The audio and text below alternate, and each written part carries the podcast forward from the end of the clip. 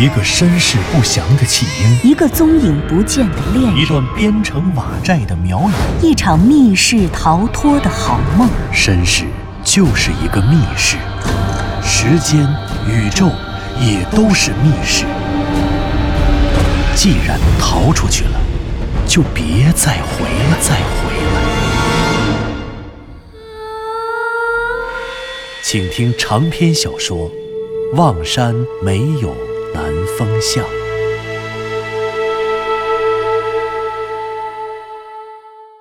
第八十二集。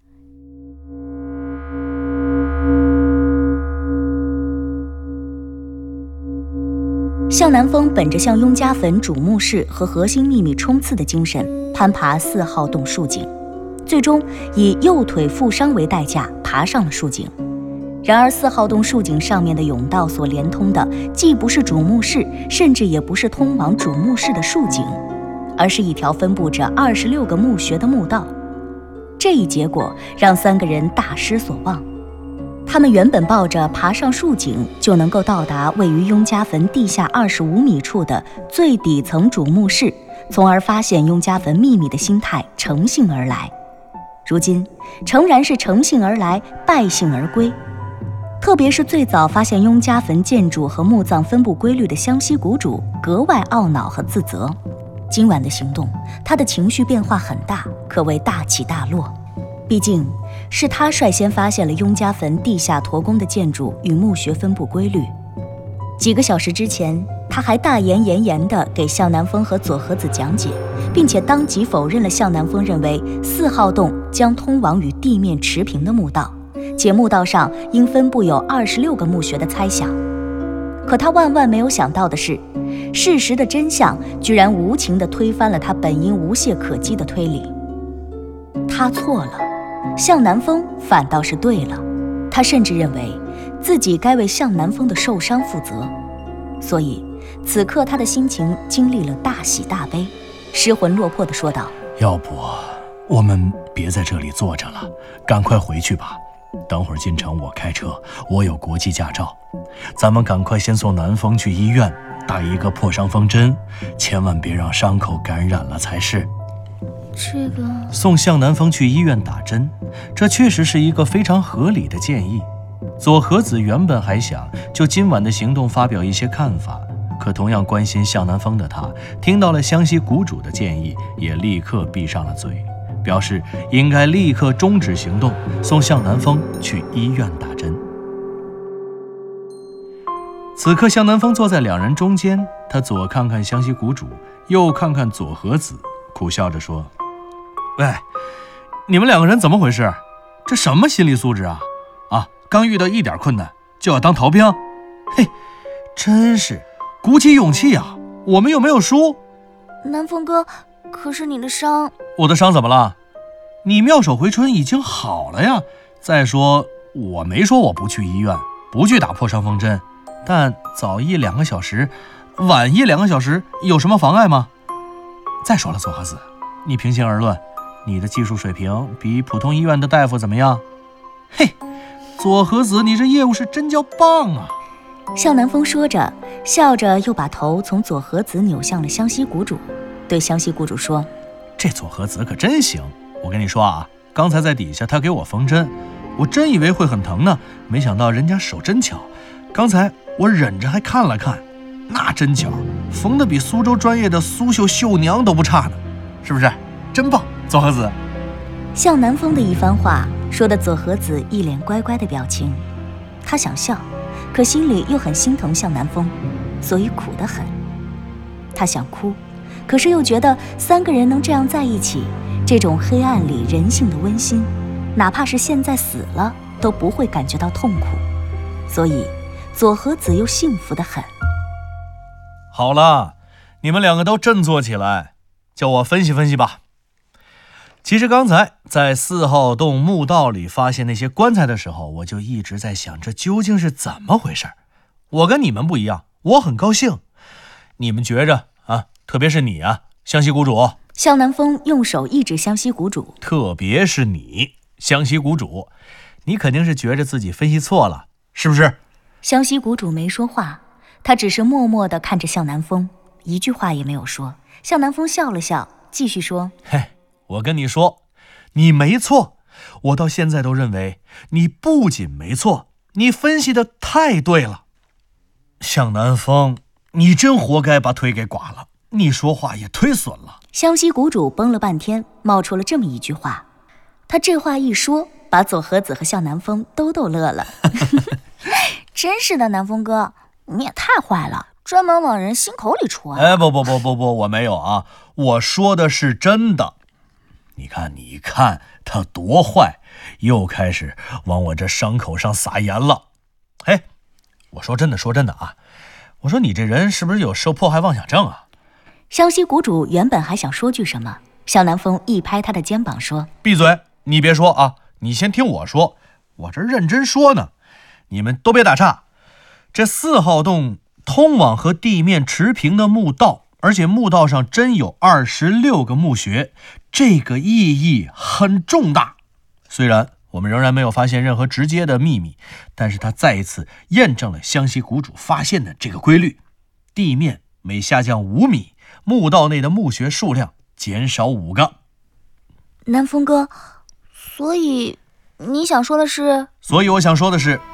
虽然我们已经围着这个雍家坟转了三天了，而且我们到目前为止只发现了这五个洞口，而这五个洞口通向五个墓道，五个墓道里最终分布了二十六加二十一加十六加十一加六，一共是，一共是八十一个墓穴。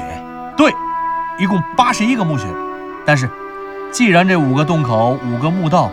和墓道中的八十一个墓穴都印证了湘西谷主说的那个规律，那么我坚信这雍家坟一定还有第六个洞口，而这个洞口相连的便是位于地下二十五米雍家坟圆心处的主墓室。对，湘西谷主点了点头，此刻他也从沮丧的情绪中走了出来。当理性重新占领他的大脑时，湘西谷主一边点头一边说道。南风，你说的没错，一定有个主墓室，否则这么多棺材，这么长的墓道，它究竟围绕着谁？它究竟又为了守护什么秘密？寂静的暗夜里，一只黑色的飞鸟飞越黑色的天空。原来，那飞鸟的羽翼比天空更黑。黑色的地下世界里，那个诡秘驼宫的深处，听。那尘封在历史中的空气，正无声的转动起来。天启六年八月初四，这一天，逃出守南山的雍家族人发生了什么？这一天，他们脚下的这座雍家坟里，究竟发生了什么？雍家坟的秘密一定会藏在那里。向南风左手抓住了湘西谷主的手，右手抓住左和子的手。主墓室一定存在，我们得想办法找到它，得想办法找到通往地下二十五米的那条竖井。可是，南风哥，你跟我师兄说的都对，我也认为应该存在这样一个墓室，就像数列一样，古代社会等级森严，二十六、二十一、十六、十一、六，那六以后呢？总应该落到一个一上啊！可是我们已经围着雍家坟的怪藤巨树转了这么多圈了，一共就只有这五个洞口啊，哪里还有第六个？哎，左和子，你想想看，如果这第六个洞口也像前五个那么容易找，他凭什么埋着雍家坟的秘密？向南风刚刚说完这句话，湘西谷主跟着也说道：“没错，但凡他不是这么隐秘，我们也没有兴趣。”去寻找他了。你想想，我们目前发现的这八十一个墓，有一个是完整的吗？全都被那个早我们一步捷足先登的白苗祭司给破坏了。雍家人的尸体全都没有了呀。我们觉着鬼打墙很危险，我们觉着这个那个竖井很高很难爬，或者一不留神就会跌下去摔个粉身碎骨。可白苗祭司呢？这些对他而言根本就是易如反掌，这些把戏怎么能拦住他呢？但凡这第六个洞口不是那么难找，哈，不瞒你们说，我现在都想打道回府了。找了也白找，找到了照样一个棺材，棺材里一个狼犬厉鬼的尸体，顶多了你翻出个墓碑，看看墓碑上的名字叫什么，然后记住了这个人，因为他的身份可能比较特殊，保不齐是雍家人的族长什么的。可是，你就算知道了这些，又有什么用呢？南风是查过县志的。县志上这雍家族人的事儿，可是一笔都没写过。你就算知道了死的所有人的名字，也照样没法去核对他们死前到底经历了什么。哎，师兄，嗯，可问题是，白苗祭司找不找得到我不知道，但咱们现在好像找不到那个洞口吧？嗯，我有个思路。嘿。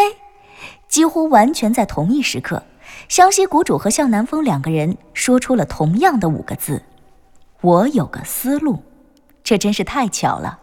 原来他们两个人慷慨激昂的陈词，都是建立在已经有思路的基础上。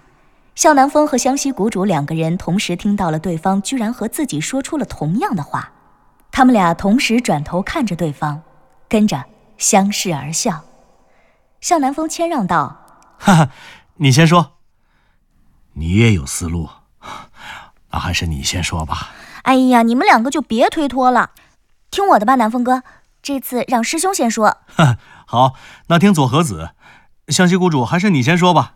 向南风把手掌向上，指尖指着湘西谷主，做了一个请的动作。好吧，啊，那我这次我先来。我们绕着雍家坟中心的这个怪藤巨树，已经走过很多圈了。我觉着可以肯定，这个神秘的六号洞口绝对不可能跟其他五个洞口一样，也在地表的这个圆圈范围内。而且我们现在通过已知的建筑结构，可以看出它的建筑风格。雍家坟的建筑风格非常规整，前五个洞。已经把怪藤巨树分成了很平均的五个等份，如果再冒出一个就不规整了，所以六号洞肯定不在那里。嗯，没错。可是湘西谷主，那你觉着这六号洞会在哪儿呢？哈哈，要是我猜想的话，我猜会有两种可能。哦。湘西谷主说到两种可能的时候，向南风眼前一亮。他没想到的是，湘西谷主的想法竟然和自己不谋而合。向南风愣了一下，跟着赶紧问道：“那么你说的是哪两种呢？”我想，既然不在地面这个常规的平面上，或许那就只有上天入地了。上天入地？上天入地？有点意思呀，你继续说。所谓上天，你们看那里。湘西谷主说着，用手指了指远处怪藤巨树的顶上。你们说，那顶上是什么？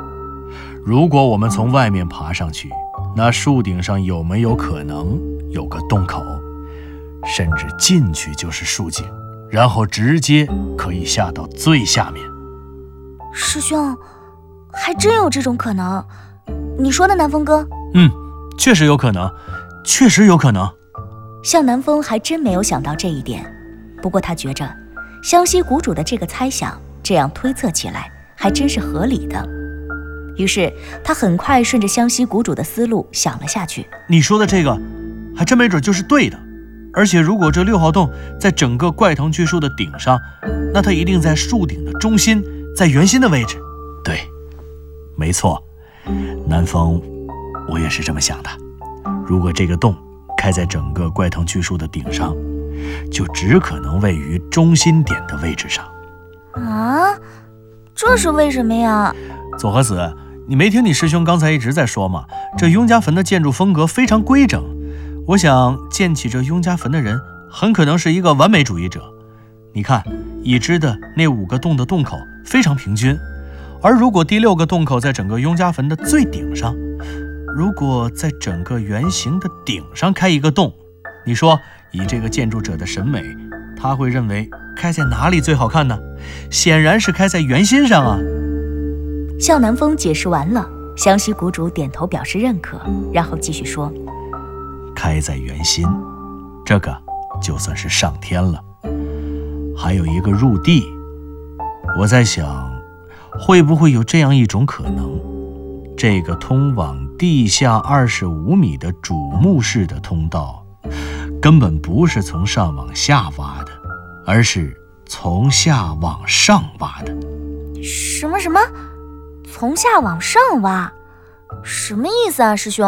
就是说，我们一直想找到一条路下到主墓室，但其实应该有一条路是从某个地方上到主墓室的。可惜这条路的猜想，我到现在也没想清楚。或许这条路不在这雍家坟的范围内，或许有一条路能从外面直达主墓室，这也说不好。所以呀，南风，还是先说说你的思路吧。哈，其实我的想法跟湘西谷主很相似，我觉得也是有两种可能性。其中第一种就是刚湘西谷主说的，这第六号洞的洞口可能在怪藤巨树树顶上的圆心位置上。这个刚才已经说了，我就不说了。哦，南风，那你赶快说说你的第二种可能。第二种可能。咱俩想的不太一样，我认为这洞口不可能在这围墙外，而一定就在这雍家坟里面。啊，雍家坟里面？怎么讲啊，南风哥？左和子，目前已知雍家坟中最深的墓道是五号门连通的墓道，在地下二十米深。我认为雍家坟如果有六号门，可这六号门如果既不跟一二三四号门在同一个圈上。又不在雍家坟顶上的圆心的话，那它只能开在其他墓道的内部。那么在已知的墓道中，五号门连通的墓道最深，所以这六号门很可能开在五号门的墓道里面。你是说，五号门的墓道里藏着一个竖井？可是，湘西谷主可是后面的话还没有说出来，就又咽了下去。跟着他说道：“好吧。”你说的也有可能，如此，别管怎么说，咱们现在有了两个方向，一个是爬到怪藤巨树的顶上，爬到那圆心上去看看；再一个，就是再下到五号洞的甬道里去。对，咱们赶紧直接验证起来吧。好，那么先验证哪一个？当然是验证头顶上圆心的那个了。谁让那是咱俩共同的第一怀疑区域呢？好，没问题。走，说走就走。湘西谷主腾地站了起来。向南风本来也想像他一样敏捷地起身，可无奈刚要动，感觉腿上一阵疼痛。啊！南风哥，你行不行啊？要不这样吧，我和师兄去，你和结晶坐这歇会儿。就是的，南风，你坐着歇会儿吧。别逗了，我腿没事儿。再说了，这么重要的事情，怎么能少了我？向南风说着，忍着疼，一咕噜身子，侧身站了起来。跟我来。然后一步当先的走到了队伍的最前面。没走几步，他便扎进了落叶池，然后到达了怪藤巨树脚下。目测来看，这怪藤巨树大概比两层楼略高一点点，大约有个七八米左右高。如果把它当做一个建筑的话，那么，这个建筑的外墙虽然不像建筑内部甬道的竖墙那样是垂直的，但它的坡度也一样很陡。虽然达不到九十度，但起码也得有七十度。所以，如果完全没有外力，想徒手攀爬的话，还是相当有难度的。不过，向南风这次是有备而来的，他的腰上还别着两个飞爪呢。既然有飞爪，这样的高度，哪怕是对于负伤的向南风来说，也是轻而易举的。于是，向南风选好了一个相对比较好的攀爬位置，从腰间抽出了其中一只飞爪，嗖地扔了出去。飞爪顺利掉到了怪藤巨树的树顶上。向南风又往后拽了拽与飞爪相连的绳子，很快，飞爪便牢牢地卡在了树顶上怪藤之间的某一个缝隙里。于是，向南风回头对湘西谷主和左和子说道：“我先上，你俩再跟着上啊。”说着，向南风抓住绳子，用双脚蹬着几陡的外侧树墙，不到半分钟的时间，便轻而易举地站在了树顶。嘿，左和子，该你了。好的，南风哥，等我啊。左和子看上去是个娇滴滴的小姑娘，却还真不是个娇气的丫头。之前两次在雍家坟内部的树井里，向南风和湘西谷主都是两个人先爬上去，然后让佐和子把绳子捆在腰上，合二人之力把他拉上去的。其实那两次，佐和子就反复要求想要自己试一试。这一次，向南风看着这外墙的高度不高，加上毕竟还有个七十度左右的坡度，于是就放手让佐和子亲自试试。没想到这一试还真行。怎么样，南风哥？我就说不用你们拉，我自己也能爬上来的。不错不错，巾帼不让须眉啊！左和子爬上来后，不到半分钟的功夫，湘西谷主也爬上来了。这怪藤巨树的顶上还算平坦，那些藤条在这里变得异常的细，它的形状与状态虽然仍与下面一样，可直径却从藤一样的粗细变得像草一样。向南风低头看着脚下这些从奇异世界生长的诡异植物，又抬头仰望天空中属于他的世界中的满天星斗，然后深深的呼吸。为避免洞口太小容易错过，向南风提议让湘西谷主和左和子分别跑到这个巨大坟茔的另外两个方向上去，也就是向南风的六十度和一百二十度方向上。然后他们三个人从这三个方向一起往圆心处走，他们每两个人之间行走轨迹的夹角都是一百二十度，这样正好把一个正圆平均分成了三份。就这样，他们三个人从树顶的边缘一直走到圆心，又从圆心换了另外不同的角度，重新走回边缘。就这样，他们一共来来去去走了三趟。可最终，竟还是一无所获。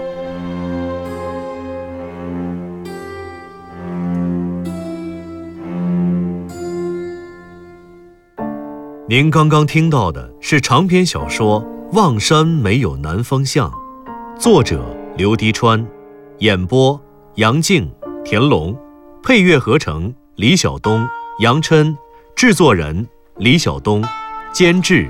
全胜。